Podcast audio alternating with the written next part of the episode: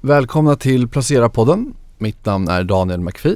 Idag sitter jag i studion här med Per Stål. Hej. Vi ska idag prata lite rapporter, lite banker, lite marknad och även lite olika bolag. Och lite U S A-bolag hoppas jag lite på också. Och med oss för att göra det har vi Anders Bruselius. Välkommen till podden.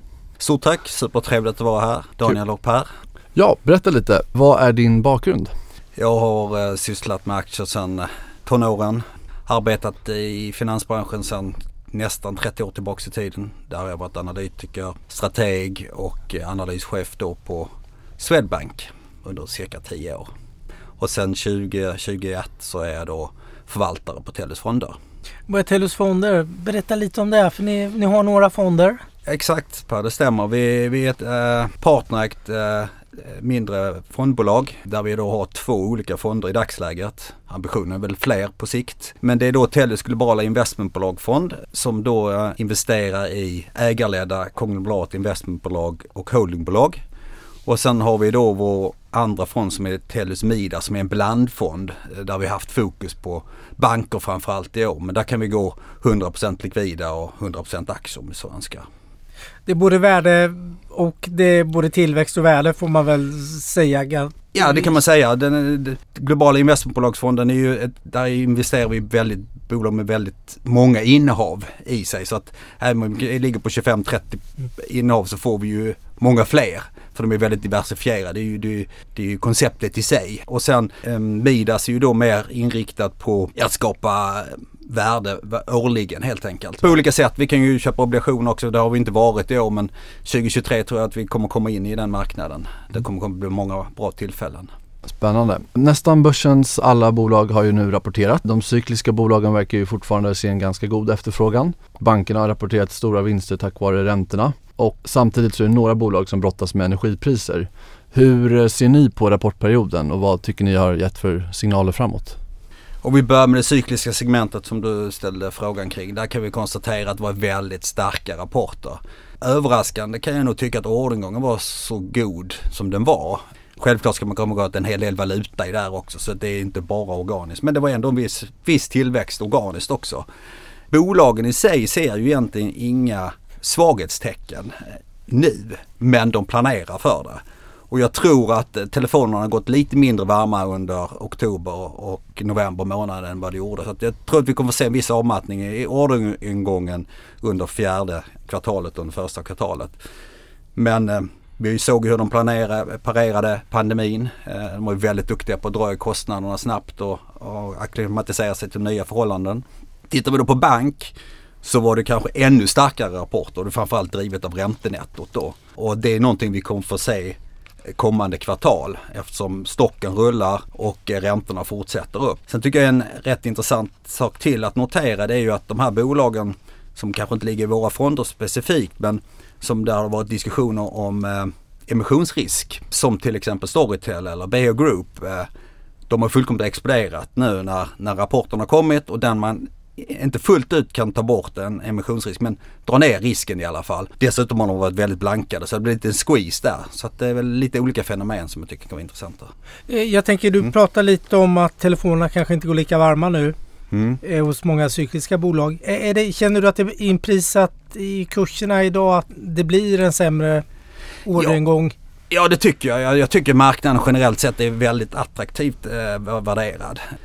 Sen är det ju trender och, och när man ska våga gå på. Men om nu marknaden ligger, ska ligga nio till tolv månader framåt så, så ska vi först ha en nedgång i, i orderingången och sen så ser vi någon stabilisering. Och man ska ju inte köpa när det är som starkast utan det är när det är, trillar ner och, och är kanske nära botten. Det är då man ska köpa. Så jag tycker att eh, det är mycket prissatt i, i, i, i det. Sen diskuteras ju hela tiden bara E ska landa, alltså vinsten. Och den kan vara lite hög men det tror jag inte har så jättestor roll för, för aktiepriset i sig idag. Har du några kommentarer? Jag tänker på er globala investmentbolagsfond så mm. har ni ju ett stort urval av utländska bolag, mm. mycket amerikanska bolag. Vad, vad tycker du om rapportperioden i U S A? Den, den påminner väl mycket om den vi har sett i, i, i Sverige. Självklart så har de ju en valuta motvind i den starkare dollarn som Microsoft är ute och pratar lite grann om. Och det gör ju att svenska bolag inom verkstadssektorn då kanske kan ta, äta lite marknadssidan mot Caterpillar till exempel. Men eh, överlag bra rapporter, även där var ju bankerna eh, starka, framförallt de som har mer mot bolånemarknaden. Affärsbankerna kanske inte lika hög aktivitet, det såg vi i provisionsnätterna då ju. Men bra rapporter, och det som kanske var lite svagheten, och där blir de så kallade F A N G eller Farmagbolagen eller vad vi nu betecknar dem, där såg vi ju lite svagare utveckling, framförallt de som är inriktade mot privatkonsumtion, konjunktur.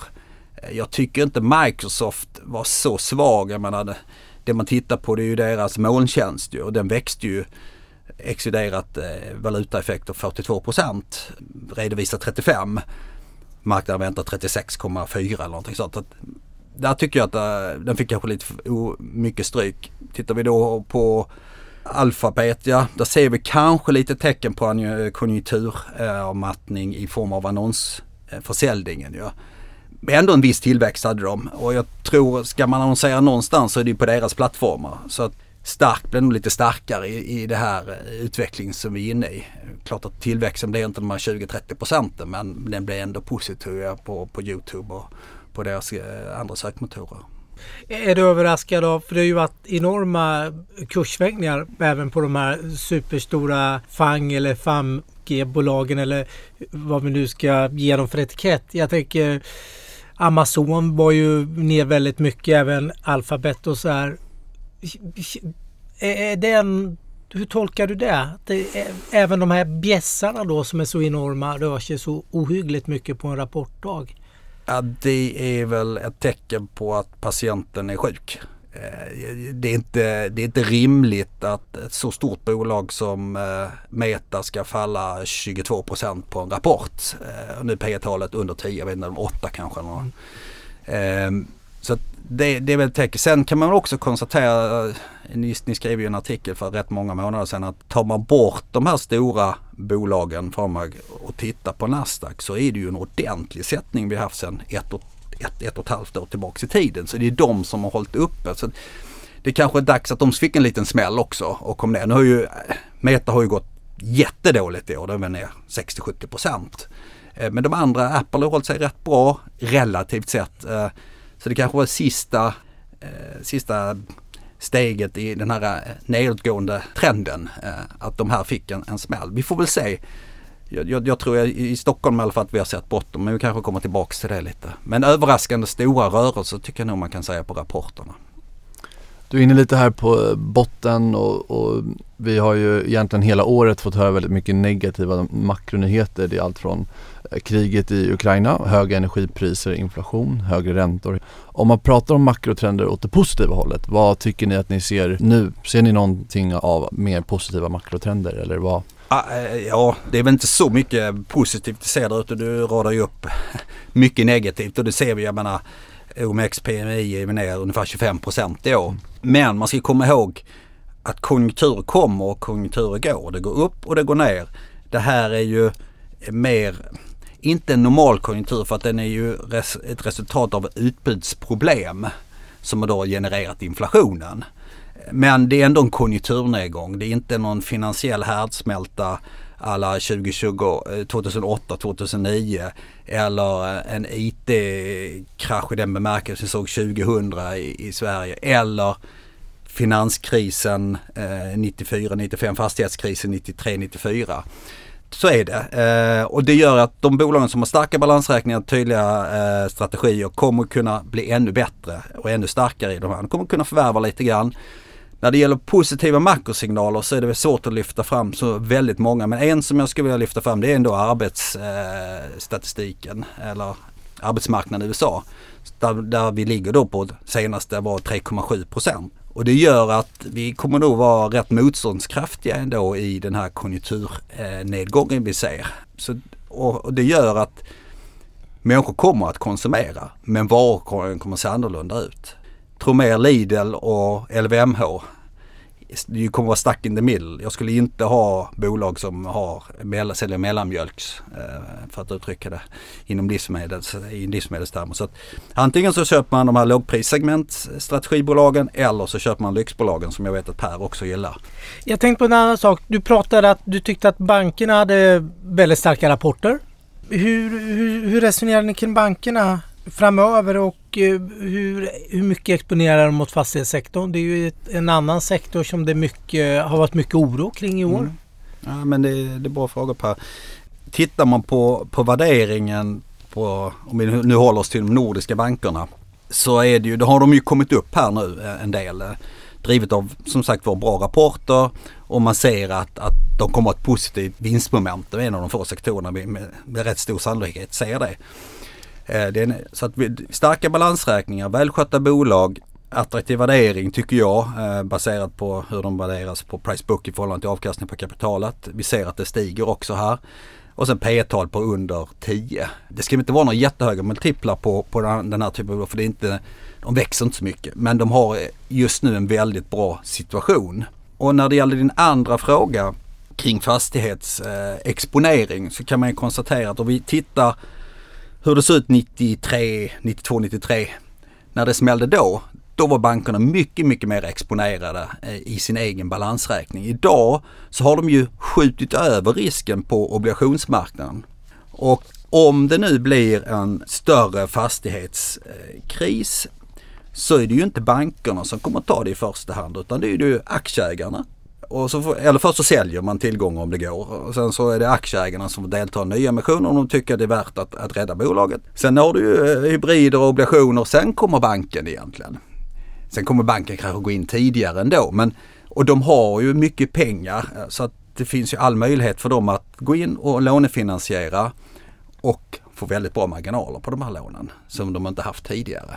Så att eh, jag är inte så oroad kring det, och, och, och jag säger väl inte heller att kreditförlusterna än så länge har tagit fart. Vi får väl se, det är väl risken egentligen i banksektorn, inte då bara inom fastighet utan andra sektorer, att, och privatpersoner inte klarar av sina åtaganden. Tror du till och med att det kan vara så att det här gynnar bankerna framåt med hela exponeringen mot, så att säga, obligationsmarknaden mot fastighetssektorn, att fastighetsbolagen kryper tillbaka i bankerna? Ja, vi kan ju konstatera att bankerna har ju inte haft det lätt med, med räntorna. Även om vi privatpersoner är jätteirriterade, bara vi fått noll på vår eh, bankbok, så har de till och med legat med negativa räntor. Plötsligt nu så kan de ju få ut en räntemarginal, och de kommer kanske vara den sista resursen för, för, för fastighetsbolagen att hitta finansiering. Och då sitter man inte i så stark förhandlingsposition som eh, fastighetsbolag. Så att klart att bankerna kommer ju att eh, kunna få bättre bra betalt på, på de här lånen. Så att eh, absolut, det är en faktor som kan gynna dem, som gör att räntenettot kommer att vara fortsatt, ha fortsatt positiv utveckling. Du är inne på det här med obligationer mm. och obligationsmarknaden, och du nämnde lite snabbt där att det var ingenting ni hade idag som jag förstod det. Hur ser ni på den marknaden? När tror ni att den blir attraktiv, och, och vad ligger beslutet att ni inte har varit där så att säga tidigare? tjugohundratjugotvå får man väl konstatera har varit ett extremt år. Ingen, till, ingen tillgångsklass har ju haft en positiv avkastning i princip. Det är inom vissa råvaror. Olja har du kunnat lägga lång i, och tror jag nickel också har varit en. Och dollarn då självklart.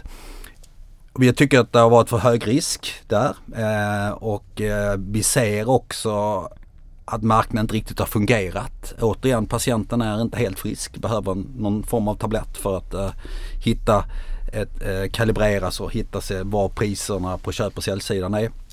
Jag tror att det kommer under tjugohundratjugotre skapas väldigt bra möjlighet att kliva in i obligationsmarknaden.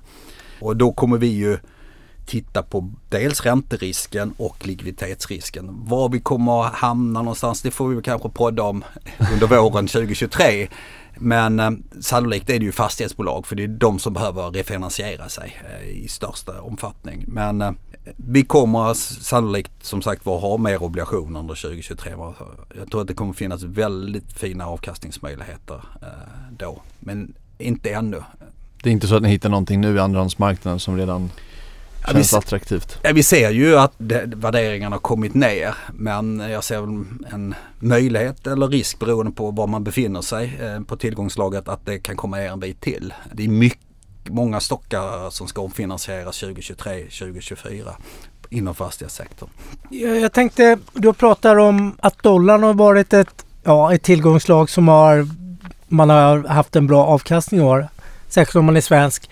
Hur känner du? Ni har ett, ett bolag som är under uppköp från ett eh, amerikanskt bolag, det är Swedish Match. Mm. Det är ett av era, var ett av era stora innehav mm. i Midas-fonden. Ja, den har vi då lämnat in nu, eh, eller sålt för några dagar sedan. Så att, eh, det var ju, blev ju en bra placering faktiskt för oss. Och de höjde som ett resultat att dollarn hade förstärkt sig från den svenska kronan. De kunde, jag, jag har inte exakt rätt, men jag tror de kunnat lägga på någon krona till om de ska ha tagit hela valutavinsten.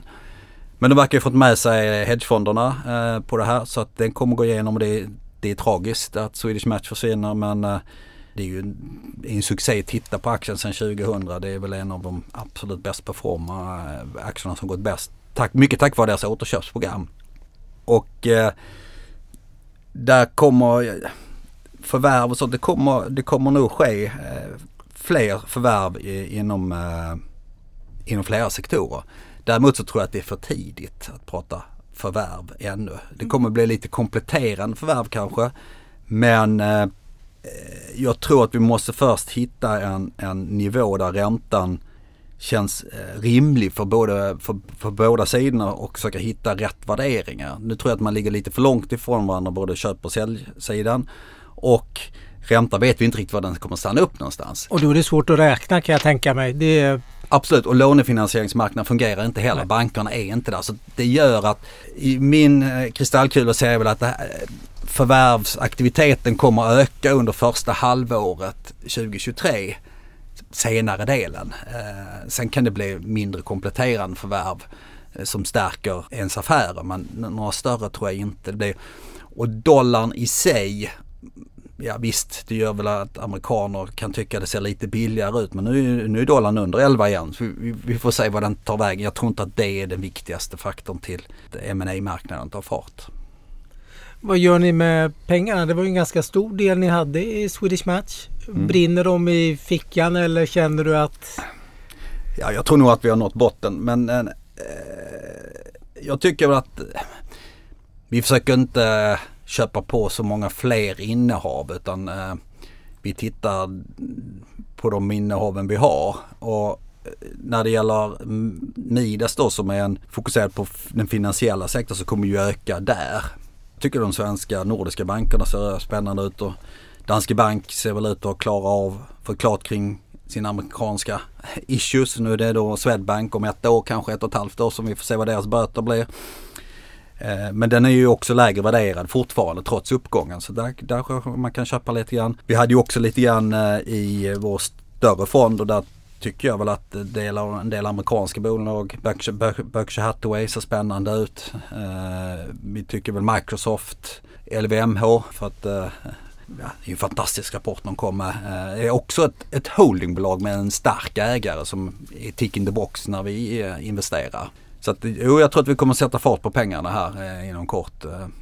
Jag hör att du säger att botten är nådd. Mm. Eh, om vi börjar blicka ut mot tjugo tjugotre, kanske även tjugo tjugofyra är ju väldigt långt bort, men vad tror du om både hösten här men också nästa kommande år? Är det några specifika teman ni letar efter? Är det några bolag ni tror, du är inne redan på bankerna, men är det något annat du ser som du tror kommer fortsätta gå bra tjugo tjugotre? Jag tror först måste vi börja med att se vad Fed gör. När vi kan förstå bättre vad som händer där, så kan vi se mer positivt på tjugo tjugotre. Jag, är, jag förväntar mig att, och det gör marknaden också, så att det är inget speciellt för oss. Man höjer sjuttiofem punkter här då i, i december månad. Och sen fortsätter man i, vid nästa möte i januari, februari tror jag det är, tjugofem punkter. Och han sa, han var väldigt högaktiv i sitt senaste möte, att han går hellre lite för långt än stannar upp för tidigt, för inflation är farligt. Men jag tror att det kan nog vara sista höjningen i januari, februari. Det kan bli en i mars också. Men det blir viktigt att kolla på alltså, konsumentprisindex och producentprisindex som kommer här nu. Jag är rätt övertygad om att vi har sett toppen och att vi nu håller på att falla i U S A dröjer lite grann i Europa för att vi har större problem med energin än vad U S A har som främsta faktor. Sen har de lite mer löneglidning. Men för att komma tillbaka och svara på, på, på, din, på din fråga om tjugo tjugotre så är jag positivt inställd. Marknaden ska ju ligga nio till tolv månader i, före. Och gör vi det så kommer ju då om ett år, om vi nu skulle ha, ha den trevliga möjligheten för att sitta här igen och snacka, kommer ju nog Fed att vara på väg att sänka räntan eller redan sänkt räntan. Så att då, då, då ska ju marknaden börja kalibrera in och, och, och börja sätta det i sin värdering. Så att om man nu ska spela tjugo tjugotre så tror jag att man ska fortsätta ligga överviktad i, i finans och, och, och, och lite mer defensiv healthcare. Sen successivt så ska man då börja köpa cykliskt och även faktiskt tillväxt. För då, räntan kommer ju komma ner och räntan är ju den som har slagit hårdast mot de här tillväxtbolagen. Så att övergripande så är det så de här sektorerna skulle spela. Sen får vi se exakt när vi, vi kliver upp och kliver ner i de här. Men i, ungefär så skulle jag vilja eh, i breda penseldrag förklara hur vi, hur vi ser på det. Jag tycker att man blir förfärgad av var man befinner sig. Utan man får ibland blick, eh, lyfta blicken och titta framåt och titta lite grann eller gör studier hur, hur det gått historiskt. Det behöver inte betyda att det upprepar sig, men sannolikheten är att man kan finna en del te- förklaringar i historien hur framtiden ska bete sig. Så att tjugo tjugotre ser vi ut att slippa tjugofem procents nedgång som vi har haft i år. Och nu, jag tycker bara som en tillägg att vi har ju haft nu en rörelse på tretton procent. Samma rörelse som vi hade juli till augusti. Och nu har vi haft den från den tjugonionde september till igår så var det, jag tror det nästan var exakt tolv komma sju. Jag räknade lite grann igår, tänkte om vi skulle prata om det. Men jag tror att den botten vi såg den tjugonionde september, den kommer vi inte se igen. Det är möjligt att vi testar att det kommer ner lite grann, men där är vi, det tror jag inte. Utan jag, jag tror att det kommer att, vi kommer att stå högre än vad vi gör idag vid årsskiftet. Härligt, och med de orden så får vi tacka dig Anders Bruselius för att du kom hit och pratade med oss. Stort tack för att vara här. Tack så jättemycket. Tack. Tack.